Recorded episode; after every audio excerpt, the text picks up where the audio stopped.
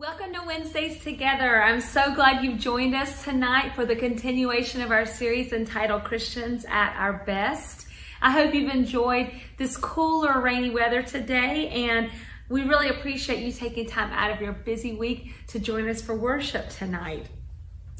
I'm thinking tonight about this phrase that became famous to a generation, actually more than one generation of young people, from a show that always made you feel like you were right at home. And that phrase was, Won't you be my neighbor? Who knows what I'm talking about? All right, I'm sure some hands are going up at home. That's right, Mr. Rogers. His show ran from 1968 to 2001. And for that half hour, as kids, we were all safe in that little happy community with Mr. Rogers. Uh, we were neighbors and we were building community together. It was just a great place to be. And you know, his signature phrase reflected his deeply held personal beliefs about people. It reminded the audience that they individually had value and also that there is value collectively in community. You know, earlier in this series, I mentioned that it's it's really easy for people to be rude to others online, right? The whole the whole um, point of this series, we're talking about Christians at our best in the age of outrage that we're currently living in. Um, but it's easy for people to be rude to others online because they don't see them as real people. when you're behind a keyboard, it's hard to see humanity, but we must combat that with the truth that every single person on earth is created in God's image. We are all the same in God's eyes. We all have His breath in our lungs. Jesus Christ died for each and every one of us. And this realization is a foundational truth for this study because the only way to be a Christian at our best in this age of outrage is to love. Period. It's just love. That's the only way. Without love, it's impossible. Without love, it's impossible.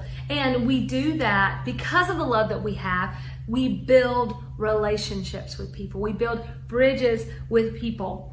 We refuse to be like the world in our thoughts and our actions, in the cancel culture, in all the ways that we cut people off. We build bridges instead of burning them. Philippians 2 and 2 tells us, Then make my joy complete by being like minded, having the same love, being one in spirit and of one mind.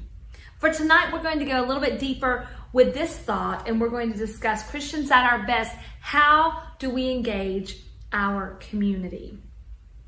One of the most significant yet overlooked ways for Christians to be our best is to intentionally engage with people around us. What does that mean? Break that down for me. It means to look for ways to make personal connections with people. It means to see every opportunity, to see every person who crosses your path that day, not just as a random chance or coincidence, but as a God appointed opportunity to share the love of Jesus Christ with every person. What do you mean? Do you mean I need to stop and teach them a Bible study, every person I see on the spot?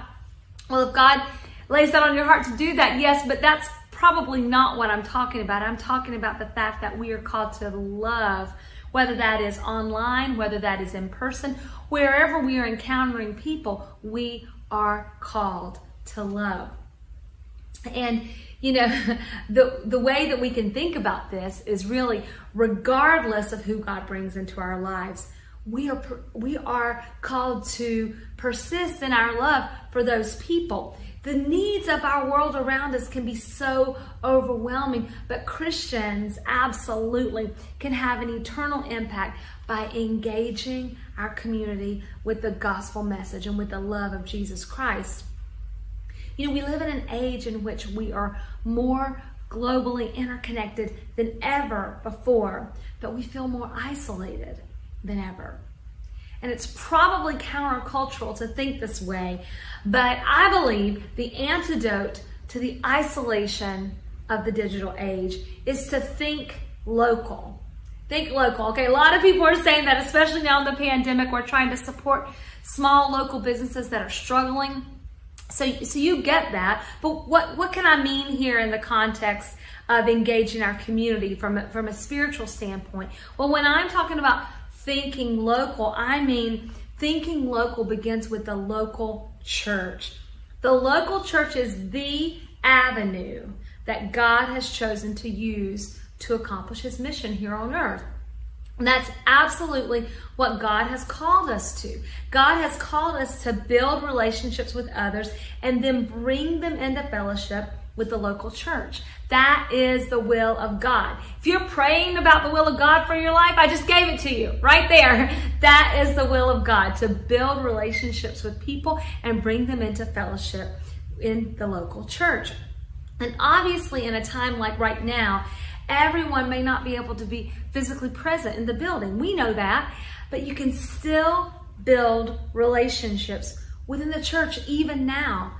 You know, one wonderful way to do this is through small groups. Maybe you've received some communications about that. Small groups help us to connect with others, doing things we already enjoy, doing things that are already fun for us. We're already making connections with people doing that. And that allows us to grow deeper relationships with godly influences. You know that saying iron sharpens iron that's where that that that's what small groups are able to do for us. They're able to strengthen us and to stretch us and to grow us together. And just in case you haven't signed up yet there is a sign up link in the chat notes. So please go to that right now and make your selection. If you have not done that or wait until after church that's fine too. It'll be there Small groups are also a wonderful way to engage with others outside the church. What do I mean by that? You can invite your friends and neighbors who won't come to church. You can invite them to come to your small group. Even if it is online, that might even be easier for them. They can just pop in that way and kind of get to know people in a way that's more comfortable for them. It's a great way to introduce guests, friends, acquaintances, neighbors that you're trying to befriend. It's a great way to introduce them to the church, to the love of God, and to begin to build relationships, godly relationships. You know, you may wonder, why is the local church so important in engaging our community? I've, I've heard many people say, especially right now, there are people who are thinking, you know, I, I, I'm a Christian. I read the Bible. I know, I know what I believe. I'm just fine on my own. Why do I need a church? Why, what is so important about the church? Well, I can tell you the church is the bride of Christ. It is the body of Christ. It is what, what Jesus Christ came for. He told us that the gates of hell shall not prevail against the church. He told us not to forsake the assembling of ourselves together. He told us to prioritize the church in our lives. And why? Why is that? Because the church is called to be a lighthouse of hope and healing, of deliverance, of restoration. And in the church, we get the privilege of living for God with other believers who are walking that same road we are. I'm so grateful to know that in the church, I don't have to be alone, but I can join arms with each other, with other believers, and I can know that we're walking the same journey and we can bear one another's burdens, just as scripture calls us to do. So you may wonder, well, what are the things that make the church so great? And we're talking about building community and we're talking about engaging our community. What is the church's role in that? And why should we look to the local church as a part of that? Well, for one thing, the church is a community of truth. The church is a community of truth. While our culture encourages people to find their own truth, the church is called to hold fast to God's truth. Come on, somebody. The church's truth, it's not our truth, it's God's truth. And when you come to church or when, when you, whether that's in person or whether that's online, and you hear the preached word, it's not about, well, how does that resonate with me? No, it's about what does scripture say? That's what church is about. It's not about finding our own way and finding what feels good to, to my emotions or dare I say to my flesh, it's about God's word. It's about the truth of God's word. And so, so the church is above all a community of truth. The church is an embedded community. What do I mean by that? I mean, I mean that we are absolutely in the community. We are part of what is going on around us. Scripture tells us we are to be in the world, not of the world. And so what does what does that mean? How, how do we frame that? And we're, we're called to be salt and light. What does that look like? Well, one way to think about that is if we are kingdom ambassadors, then local churches, as, as individuals, if we are kingdom ambassadors, okay, then local churches are kingdom embassies, okay? And what I mean by that is that we, we shouldn't be closed off to our communities, but we must be part of them. We must always seek out ways to show and share the love of Jesus as we interact with and serve our neighbors, but just a safe haven for people to come as rest and refreshing and renewal right here in their own communities. Churches are also called to be communities of equipping. Communities of equipping. Local churches, we know, are spiritual hospitals healing to those who enter. That's, that's what our name, the Sanctuary Church, is all about. It's a place of healing and restoration for everybody who walks in those doors. And you experience that by preaching God's message of reconciliation into the pain of people like you, people like me. That that's what brings that healing and that reconciliation. But it does not end there because churches are then called to equip believers to go out. Why don't you put in the chat to go out? Tell your neighbor, we're supposed to go out, to go out into the neighborhoods as mature believers in faith and spread the good news. So we are a community of equippers. Next, we are a community of accountability. And I cannot emphasize enough the importance of that. Local churches are called to be safe places for accountability because we are made up of believers with a common kingdom mission. We're not made up of self righteous people. We are not made up of people who want to judge you for your faults and failures. We are made up of people who will love because we know to whom much has been given, much is required. We've received so much forgiveness so, of course, we're going to help you along your way. Every person who is a believer, that's your obligation, is to find someone else who is struggling and carry them along because we're all going to be struggling at some point. Hello? We're all going to need someone else's strength at some point. And you know, when sin is confessed and confronted in love and in forgiveness, the church can help us work through our blind spots and our struggles because accountability is a safety net that can keep us on the right track in our relationship with God. So all these things about the church make it the perfect way for people to engage with God and to engage in fellowship with one another. And so we as believers, as individual believers who are part of a local church, it's our goal to think about ways that all the wonderful things that are experienced here in the context of the church, we can get that beyond our four walls so that we can reach people and then bring them back into that local body. That's the whole point. That's how we engage community. Okay? And so we engage community by thinking local through the local church. And then that next step, that critical piece is we are called to neighboring. We are called to neighboring. What do I mean by that? I mean, not just called to be a neighbor. Anybody can be a neighbor. Um, and, and I think when Mr. Rogers was asking people, won't you be my neighbor? I think he wasn't just asking, won't you be the person who lives next door to me? I think he was asking, won't you be in fellowship with me? Won't you be in community with me? And the art of neighboring is about that. It is about finding people, finding people who feel disconnected and pulling them in. It's about finding people who don't feel like they have a place, who don't feel like they belong, and letting them know that they have a seat at the table. It's about loving people through their hurts and their pains and their challenges and being there for people.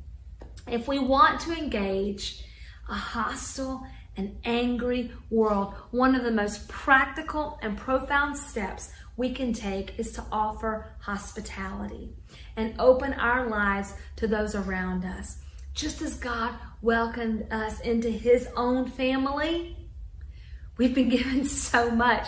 We should open our arms and welcome other people into our family, into our lives, into our church family, into our community. Hebrews 13, 1 and 2 tells us, keep on loving each other as brothers and sisters. Don't forget to show hospitality to strangers, for some who have done this have entertained angels without realizing it. You know, we are called to show hospitality, to show love, to show care. And the move from simply being a neighbor to really neighboring begins with this. It begins with intentionally serving others then welcoming them into our lives as relationships are formed, and then finding meaningful, ongoing ways to connect with them. So you might say, I don't have anything in common with that person. Okay, that's what you think now. Serve them. Find something you can do for someone. You will find a commonality because that breaks that awkwardness. That breaks that tension that sometimes is there, especially from someone who doesn't look like you or maybe come from the same place that you came from or have the same thoughts that you have or vote the same way that you vote. Okay? So go beyond. Serve someone. Serve someone. Watch how that tears down walls. Welcome that person into your life and then find meaningful, ongoing ways to connect with that person. You see, we love people not because they are like us.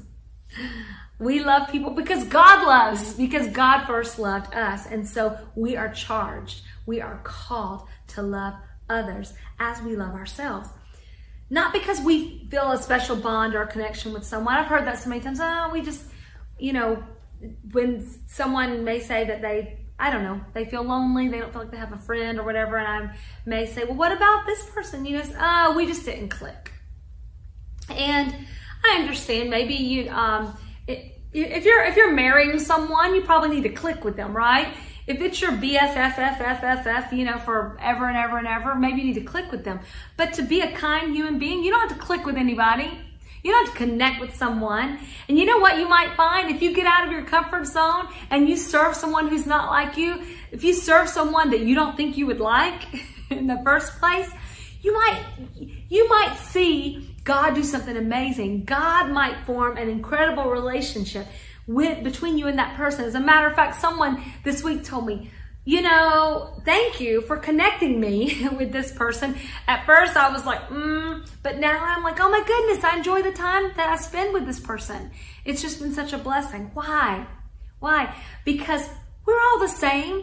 We have different preferences and we have, we have, um, just different personalities, of course, all that, but we are all children of God, made in His image.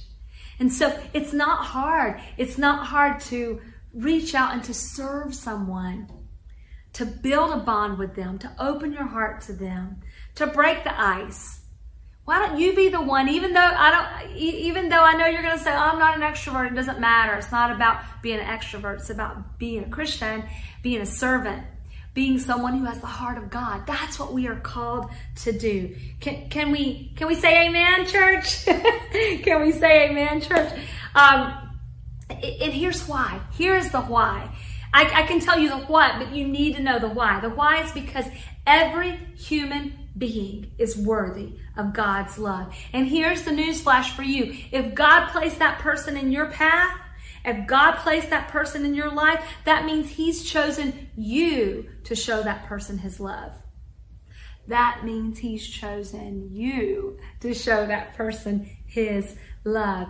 You know, I've thought so many times since we've entered the pandemic that I simply will not take things for granted again when we are beyond this season. Maybe you felt that same way during this time. You know, one thing I, I I've really purposed in my heart, one thing I really want to do when we get beyond all of this is to have more meaningful interactions with people. I want to build stronger, deeper relationships outside the walls of this church. I want to slow down from the stuff and enjoy the presence of friends and making new friends and relationships and just encouraging each other in our faith by spending time together. I want to have people in my home more often. Yeah, I wonder how many of us, how many times have we thought, well, um, you know, they say, oh, have somebody over, or I like this person, I like to have a connection, but we think, oh, I can never have somebody to, to my house because, well, it's just, it's not just perfect, it's not picture perfect. And my kids' toys, I've littered the living room floor, and it's just, you know, I, that's, that's that's not something I could do. And so we, we create this barrier in our minds. And you know, it's it's ironic because just this week, not not even thinking about this message, but just this week, I um, someone came to mind, not even sure why, but I was thinking about a weekend trip that I took years ago when I was uh, when I was in college. We were on a ministry trip, and a lovely young couple hosted a few of us in their home. Now, I can't tell you, here I am, um, quite a few years later. I can't tell you what their house looked like. I can't tell you how nicely they had the guest room set up. I don't remember any of that. I don't remember their color schemes. I don't remember uh, what kind of flooring they had or if their house was immaculate or if it was a little messy. I don't remember any of that. But I still remember how kind they were and how welcome they made me feel you know, they were strangers who went above and beyond to make us feel so special. And here I am all these years later, still appreciative of that. Why? Because that's what hospitality is all about. It's all about how you make people feel, not how picturesque your home looks or how delicious the meal is that you prepared for someone, or even if you have a meal. uh, it's just so important to open our lives to others and to find ways to make those connections with people. And even though most Christians recognize the need to build relationships with neighbors, we can struggle to break through that awkwardness and discomfort that prevents us from reaching out. Yet Jesus calls us time and time again to the act of neighboring. That is to welcome and connect with strangers with the goal of transforming them into friends. I'd like to share something with you that I read earlier this week and it really moved me. It reads this way Don't just invite people to church, invite them to lunch, invite them to your home, invite them into your heart. Tell them you love them. Tell them you'll always be there for them. You are the church, not a building. That's so powerful to me. And you know, that quote really sums up two powerful things that I feel like we've probably all learned. I hope we've all learned during this pandemic. And that is number one, we really need community. We were created for it. Even the most introvert of the most introvert, you still need community and we really need each other. That's what that's what that's what we have learned for sure from all of this. Number 2, even though we are so very grateful for the opportunity to be back here in this building, to be able to gather together again here, the church is not a building. It's simply not. The building is not the church. We are. And we must carry the love of God, the love that we experience in the church to everybody we encounter. I want you to know the church is the place to bring our wounds. The body of Christ is where we find healing and where we find strength. You know, God showed me this in a powerful way when I was in seminary after the tragic death of my uncle in a car accident. I was absolutely in shock. He was young and he was in good health, and it just was not supposed to be this way. And so I was just absolutely devastated. I left school in St. Louis, went back home to North Carolina for the funeral and was there throughout that time. Um, and when I when I came back, um, it was just uh, our, our annual spiritual retreat at the school was taking place. Now, I served as the student body president, and prior to this, I was helping coordinate this event. When I got back into town, there was one day left in the retreat, and I promise you, I did not want to go because I was so very brokenhearted and I knew I didn't have anything within me to minister to anyone else. And sadly, uh, at that time in my life, church for me was a place where I ministered to others, where I came and I served and served and served and did and did and did and ministered and ministered and ministered to other people. Um, not because I was so good, but because I never allowed anybody to see my needs or to minister to me. You see, I had been hurt in church, and I figured that uh, if I wanted to make sure that didn't happen again, there's probably a pretty easy way to do that. I just wouldn't let church people get really close to me. I could be there for them and do and all of this, but but if they couldn't get to my heart and to my hurts and to where I was really living day in and day out, then then they wouldn't be able to hurt me again. And so for me, the sad truth at that moment in my life is that church was something really more, it, was just something more that I did rather than a community that I was part of. And I couldn't even see it that way. Um, but, but it was because I didn't want to be vulnerable or share my pain. So truly out of obligation, I went to that final day of the retreat and I tried my best to be strong. But the Spirit of God moved in like it does, and something broke in me and I just began to weep and weep. And it was an uncontrollable weeping because I was brokenhearted. I was devastated. And in that moment, in that sacred moment, my classmates all surrounded me and they began to pray over me. They, they poured their hearts out and they lifted my broken heart up to the throne of Jesus. And in that holy moment, there was such a beautiful bond. I wasn't polished or perfect. I was real and raw and broken and fragile.